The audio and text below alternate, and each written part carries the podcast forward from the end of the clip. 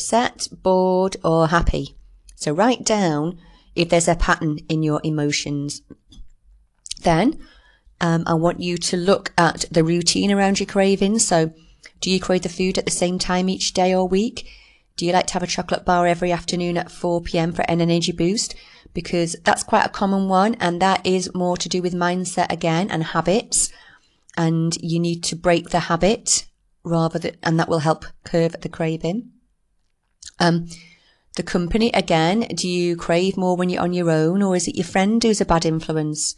You know, we've all got that skinny friend who can eat and eat and stay looking gorgeous, and they're often the worst people. Okay.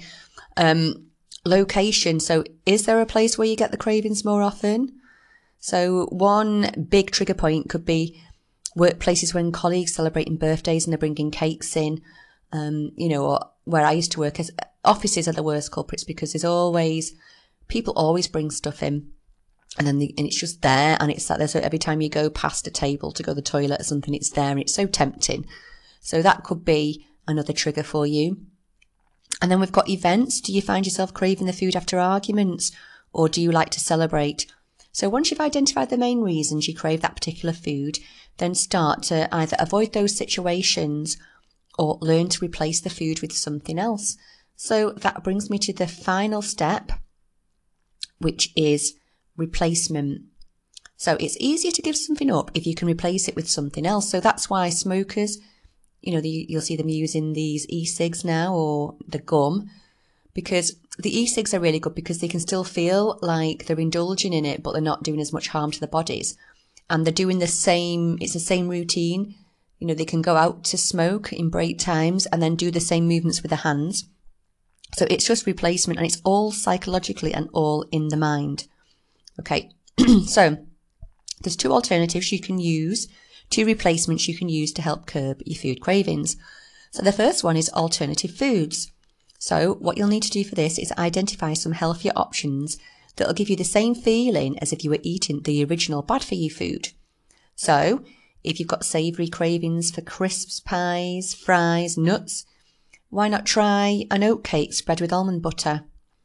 Or maybe some kale crisps. So what you do with that is just drizzle kale with oil and put it in an oven for five to 10 minutes until they go crispy.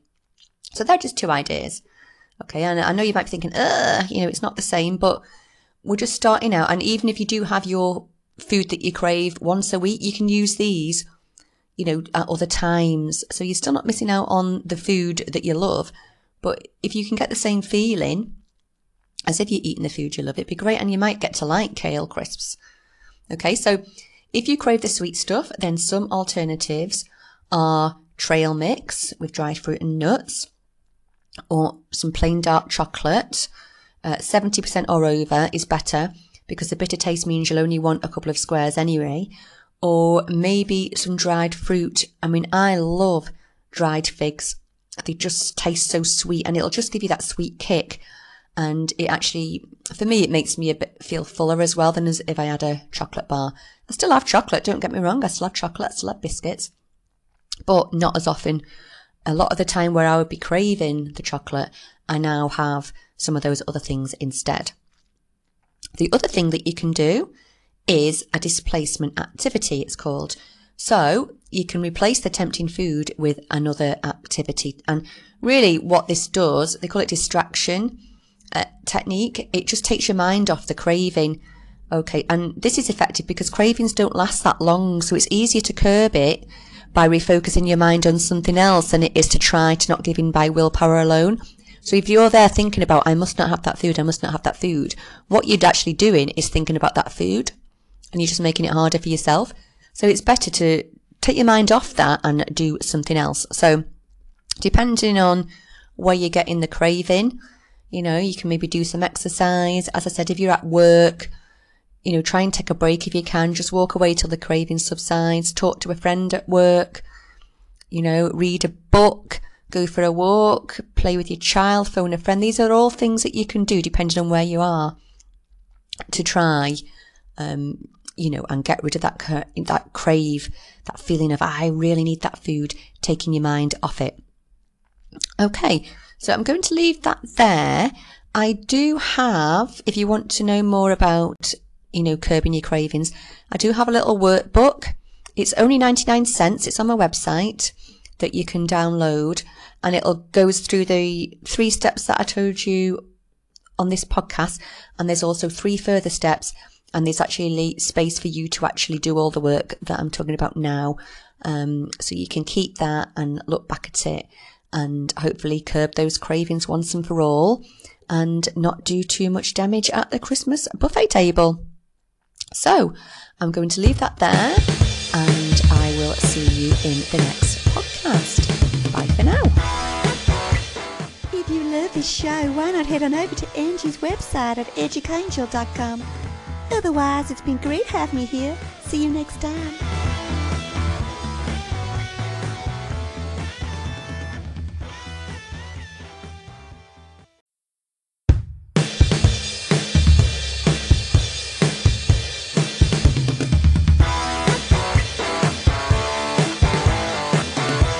Welcome to the Chick Cafe podcast show with your hostess, Angie, founder of EdgeAngel.com.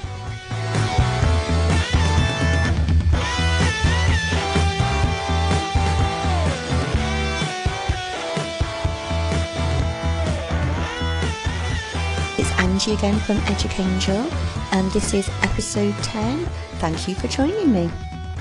So, today I want to talk about cravings.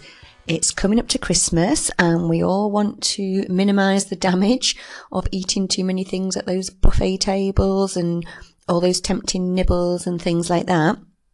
And what I want to give you today are three ways that you can curb those cravings. Now, let's start with the first one then.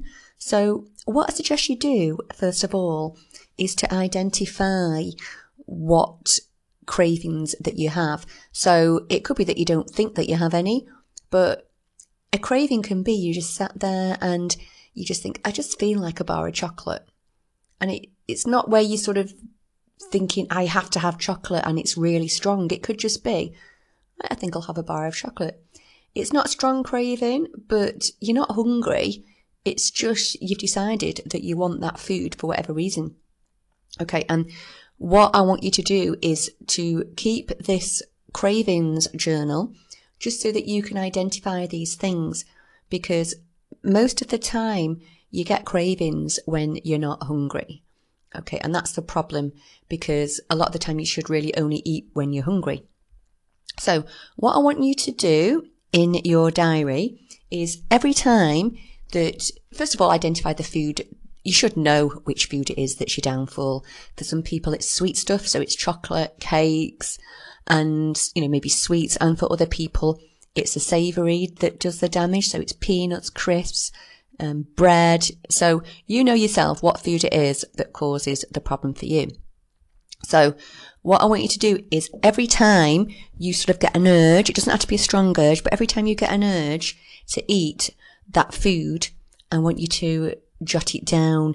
I mean, there's lots of apps you can get for phones now, such as Evernote, Colornote, or, you know, your notepad on your phone.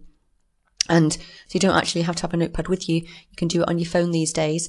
And what I want you to do is to put in the time, date, and so on when you got the craving. Okay, because it could be that you're having these cravings several times a day. And then I want you to write down how you were feeling when you started to crave it. Were you bored? Were you excited and thought, I want to reward myself? There's different feelings that you get when you crave things.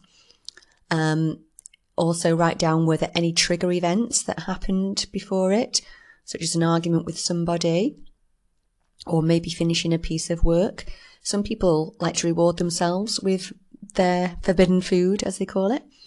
So write down also where you were when you got the craving, because sometimes it's the atmosphere or, you know, the environment or whatever that means you get the craving. Write down whether or not you were actually hungry. And then also write down whether or not you gave in to your craving or whether you tried to use as much willpower as you could to avoid it and then write down how you felt after you either gave in to your craving or ignored your craving. And then last but not least, write down who you were with when you got the craving, if you were with anyone. So this is an important step as over a period of time, you might start to see patterns in your cravings. So if there's a clear pattern, then this is good as it means you can start to break that pattern and curve your cravings. So if you know that you only tend to crave that at two o'clock in the afternoon in the office, okay, then you can try and change, you know, the way that you crave. So it could be that, you know, at two o'clock, maybe try and go out of the office if you can yeah, even if it's just to walk to the toilet or, you know, get some air if you're allowed to, you know, just get out of that environment if that's when you know that you get that craving. Okay. So what I want you to do after that, the second step is to analyze your cravings diary and look for patterns. So the things that we're interested in are emotional cravings. So do you crave the food most when you're